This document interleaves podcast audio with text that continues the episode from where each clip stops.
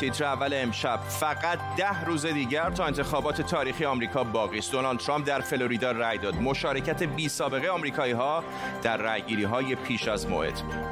مصاحبه اختصاصی تیتر اول با یکی از نامزدهای ریاست جمهوری آمریکا و معاونش.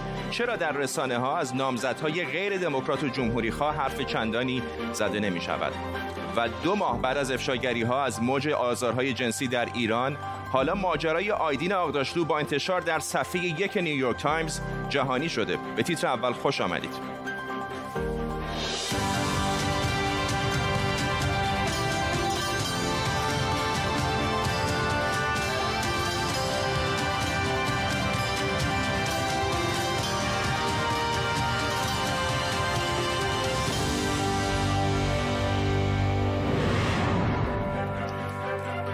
سلام به شما. فقط ده روز دیگه تا انتخابات آمریکا باقی مونده. ساعتی پیش دونالد ترامپ رئیس جمهوری آمریکا که به فلوریدا رفته بود در پالم بیش در یک حوزه رأیگیری زود رأیش رو به صندوق انداخت. اینجوری رأی دادن امنیت زیادی داره. من می‌تونم بهتون بگم که خیلی بیشتر از رأی پستی امنیت داره. خب وقتی رأی پستی میدین تا این حد همه چیز طبق روال و ملاحظات امنیتی نیست. مسئولین این صندوق خیلی خوب کار می‌کنن و این افتخاریه که در انتخابات شرکت کنید. تا اینجا هم بیش از 50 میلیون نفر چه به صورت پستی و چه به صورت حضوری پیش از موعد اصلی رایهاشون رو دادن. مشارکتی بی سابقه در انتخابات. در طول نیم ساعت آینده گروهی از بهترین کارشناسان خبرنگاران با ما خواهند بود. اول از همه بریم به میامه همکارم. بهار خدابنده از این شهر با ماست تا از آخرین ها و تازه ترین ها از انتخابات آمریکا بهمون بگه. بهاره. سلام فرداد ما الان در پارکینگ دانشگاه بین المللی فلوریدا هستیم. چیزی که پشت سر من شاهدش هستید استیجی که گذاشتن برای اوباما که دو ساعت آینده قرار هست که اینجا حاضر بشه و سخنرانی بکنه. کمپین های دموکرات همونطور که می‌دونید رلی هاشون گرد همایی هاشون امسال متفاوت با سالهای دیگه است. با با توجه به فشاری که به خاطر ویروس کرونا دارن بر دونالد ترامپ میارن می‌خوان مطمئن بشن که نکاتی رو رعایت بکنن برای همین هم از پارکینگ های اینطوری استفاده می‌کنن. این کسایی که پشت سر من می‌بینید قبلا ثبت نام کردن و قبلا جاشون رزرو شده. فقط می‌تونن اینجا بیا ماشینشون رو پارک بکنن و در نزدیکی ماشینشون به سخنرانی اوباما که در حمایت از بایدن و کمالا هریس الان داره کمپین می‌کنه. گوش بدن حتی به مایی که خبرنگار هستیم هم اجازه نمیدن که خیلی از ماشین خودمون فاصله بگیریم. می‌دونیم که تاکید اوباما و همینطور بایدن که امروز خودش در پنسیلوانیا داره سخنرانی می‌کنه به کمپینش ادامه میده بر این هست که مردم رو از فلوریدا دعوت بکنه که بیرون بیان و تا می‌تونن زود هنگام در انتخابات شرکت بکنن با توجه به اینکه در سال 2016 اختلاف بین دونالد ترامپ و کلینتون فقط دو درصد بوده رقابت بسیار فشرده است. این را در نظر سنجی هم می‌بینیم. هرچند بایدن فقط سه درصد با سه امتیاز در واقع از دونالد ترامپ جلوه و این اختلاف بسیار کمه. برای همین هر دو تا کاندید دارن تا جایی که می‌تونن در توانشون هست به روی فلوریدا انرژی می‌ذارن که رأی این ایالت رو به دست بیارن. ممنونم از تو بهاره. خدابنده در میامی فلوریدا با ما. یکی دیگر از ایالت های بسیار حساس ایالت کارولینای شمالی هست. هرچند کم و بیش جمهوری خواهان در این ایالت به صورت سنتی توفیق دارند اما این بار رقابت بسیار نزدیک است. تصاویر زنده رو دارید می‌بینید از کارولینای شمالی جایی که انتظار میره تا دقایق دیگر دونالد ترامپ رئیس جمهوری آمریکا در جمع طرفدارانش حاضر بشه. در گوشه دیگر از ایالات متحده آمریکا تصاویر زنده داریم از نیویورک جایی که رأیگیری زود هنگام در این ایالت هم شروع شده. همطور که می‌بینید در یکی از حوزه های رأیگیری تعدادی از شهروندان آمریکا برای انتخابات ریاست جمهوری آمریکا از همین حالا به پای صندوق های رای رفتن. خیلی اوقات مردم از ما خبرنگاران می‌پرسند چطوره که همیشه فقط دو نفر از حزب جمهوری خواه و دموکرات با هم رقابت می‌کنند. واقعیت اینه که اینطور نیست. جمهوری خواهان در طیف راست و دموکرات ها در طیف چپ بخش بزرگی از گرایش های سیاسی رو پوشش میدن. اما احزاب و نامزدهای دیگری هم در رقابت های انتخاباتی هستند. امشب مهمترین حزب سوم آمریکا رو زیر ذره می‌بریم.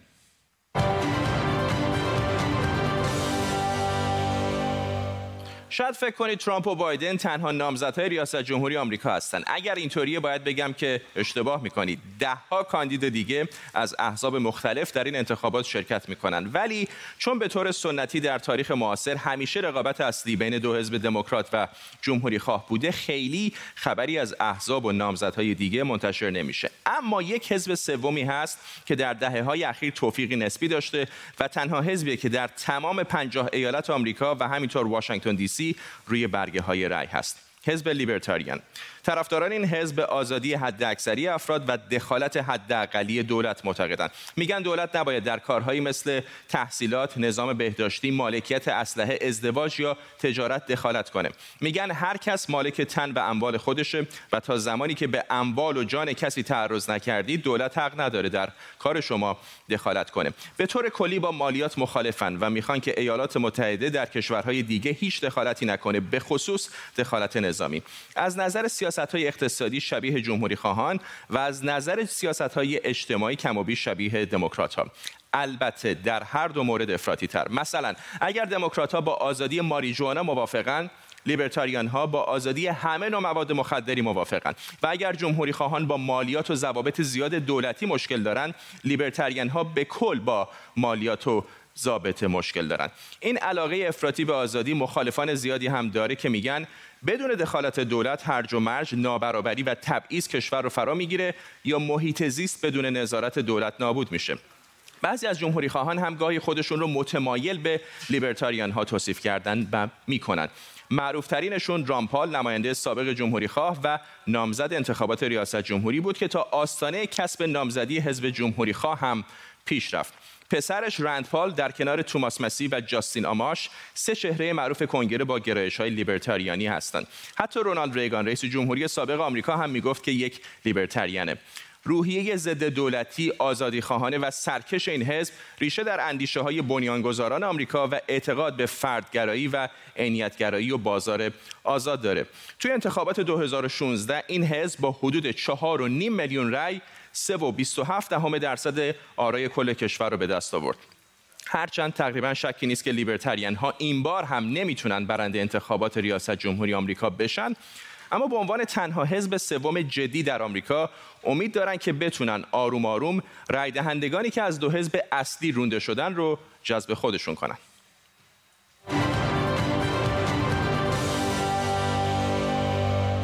باز هم تصاویر زنده داریم از لامبرتون در کارولینای شمالی جایی که دونالد ترامپ همین حالا در جمع طرفدارانش حاضر شد.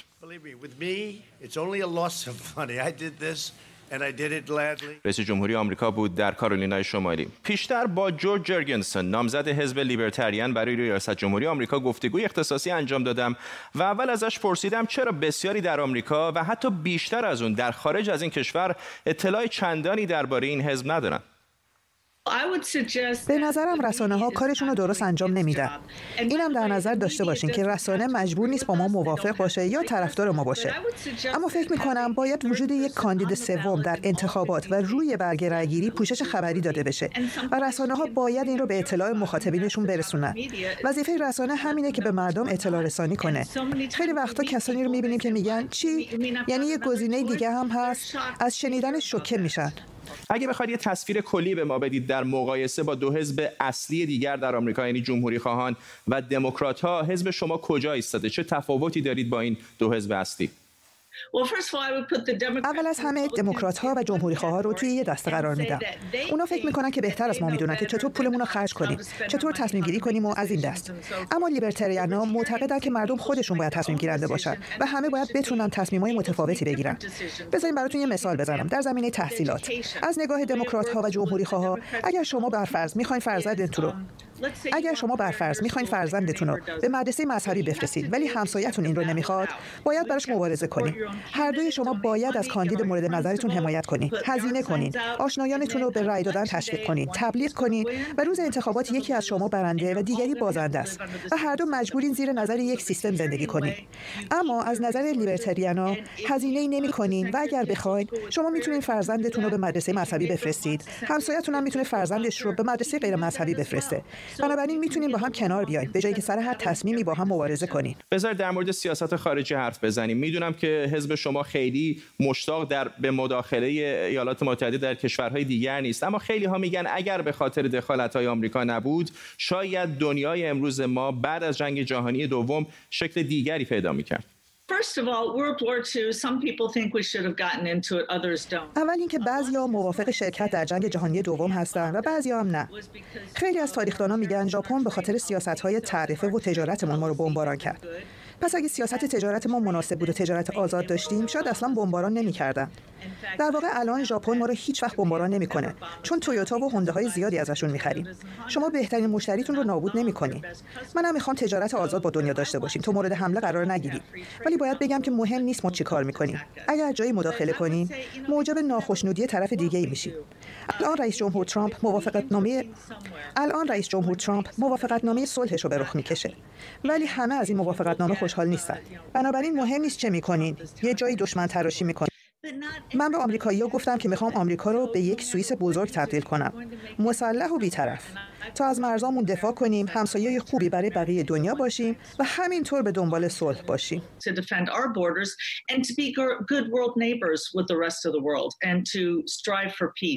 اجازه بدید در مورد تحریم ها ازتون بپرسم. می‌دونید که الان دولت آمریکا تحریم های سنگینی روی ایران گذاشته. آیا یک رئیس جمهور لیبرتریان اگر شما در کاخ سفید بودید هم چنین کاری می‌کرد و فکر می‌کنید که آیا تحریم ها موثر هستند برای تغییر رفتار رژیم های مثل جمهوری اسلامی؟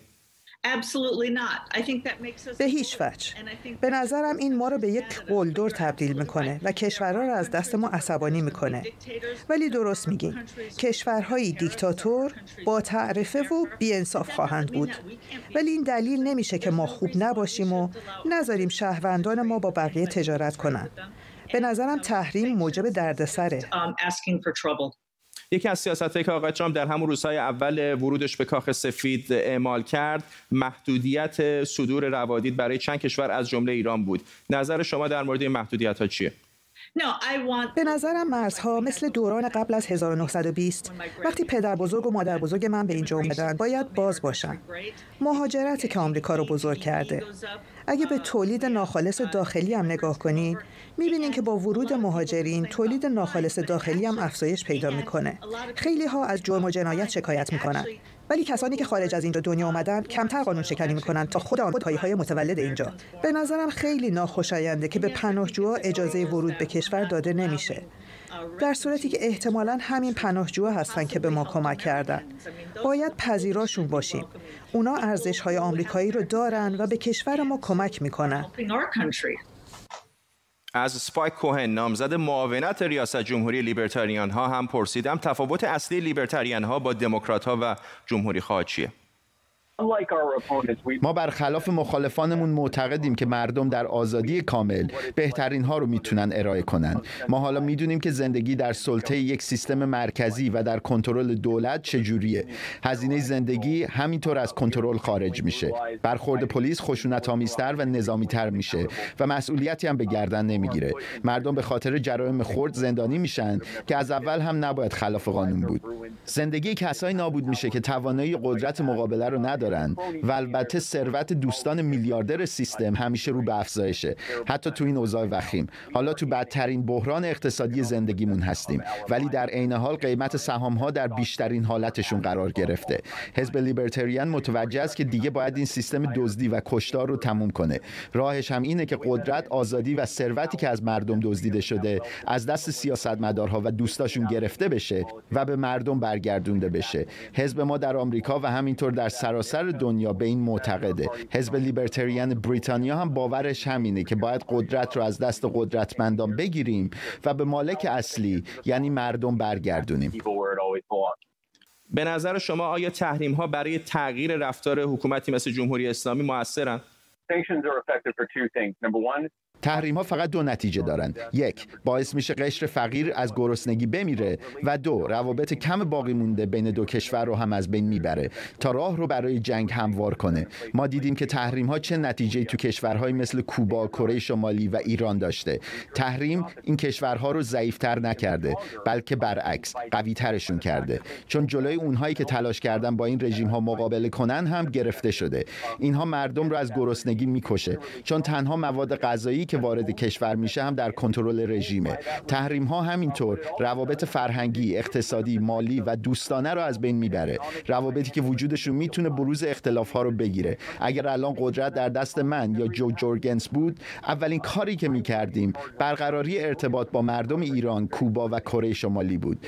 مردم این کشورها مسلما نمی‌خوان اونطور زندگی کنن. این رژیم کشورشونه که می‌خواد زندگی اونها اینطور باشه و سیاست ما در برخورد باهاشون هم همین کار رو براشون راحت تر می‌کنه.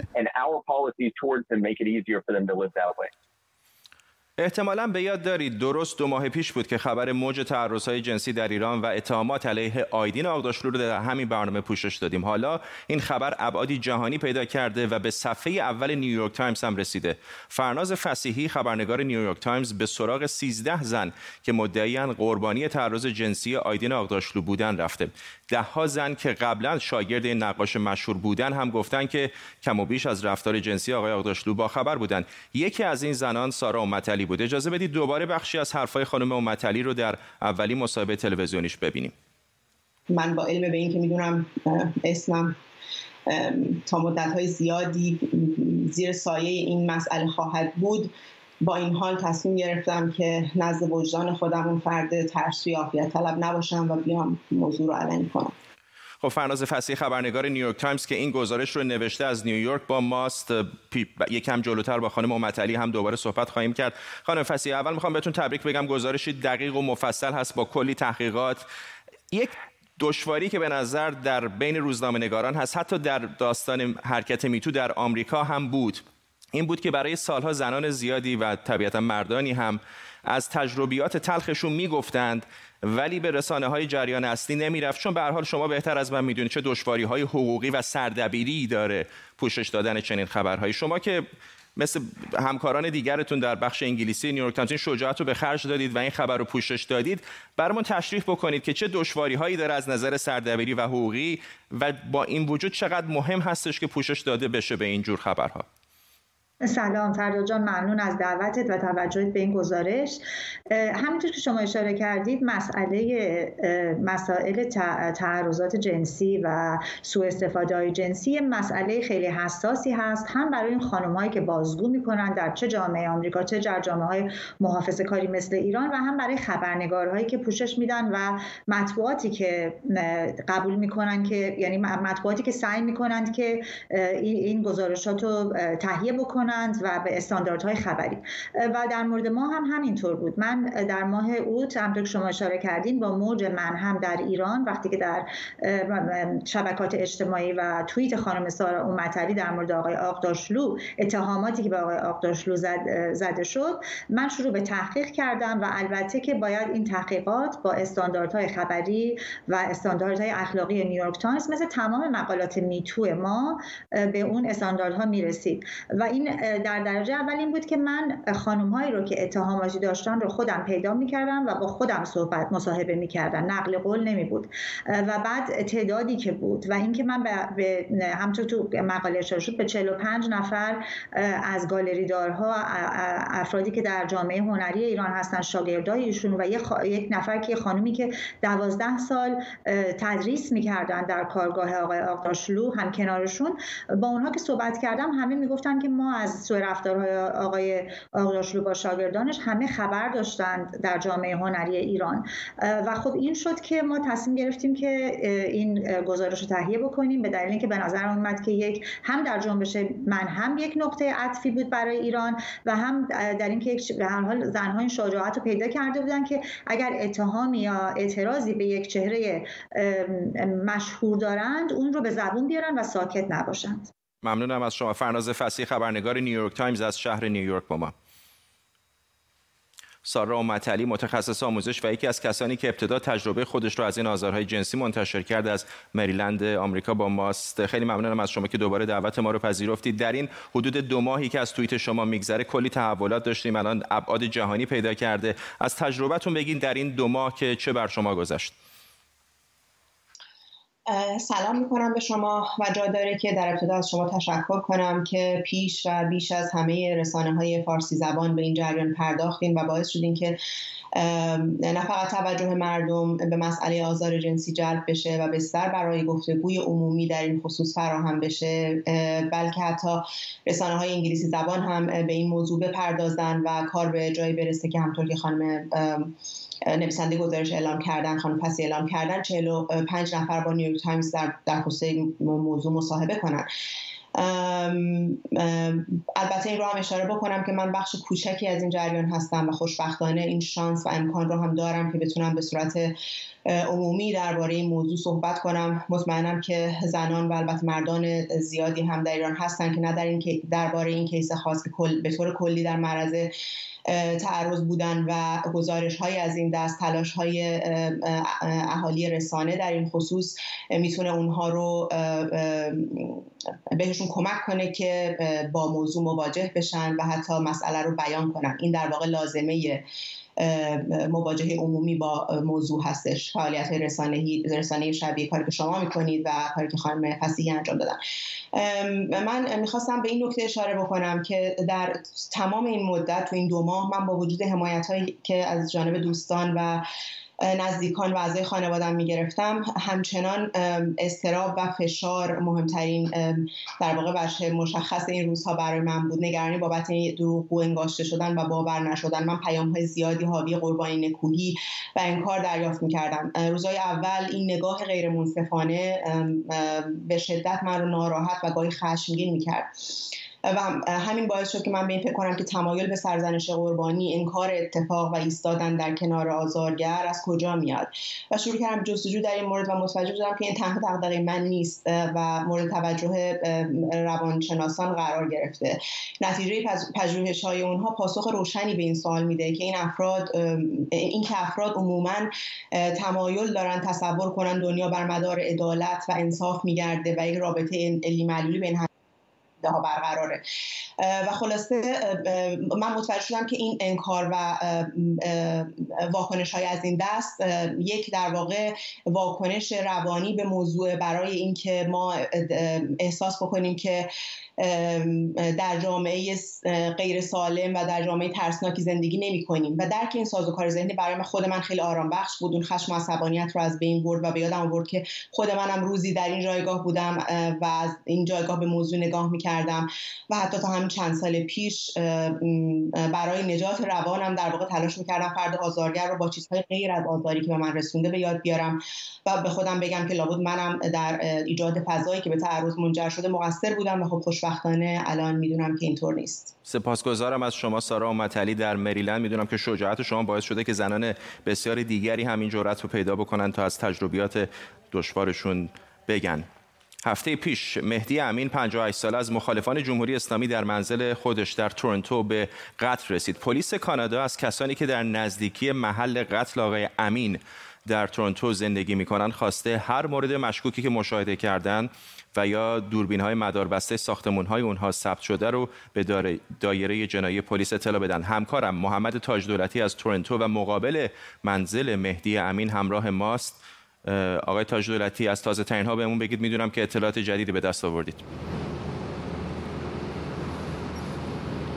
فرداد الان دقیقا 72 ساعت از زمانی میگذره که پلیس منطقه یورک به این ساختمون در شماره 119 این خیابون وارد شده و جسد مهدی امین رو پیدا کرد. دیشب جمعه شب پلیس منطقه یورک دومین اطلاعیه خودش رو منتشر کرد و در اون اول برای اولین بار هویت واقعی مقتول رو اعلام کرد. محمد امین محمد مهدی امین صادقیه 58 ساله.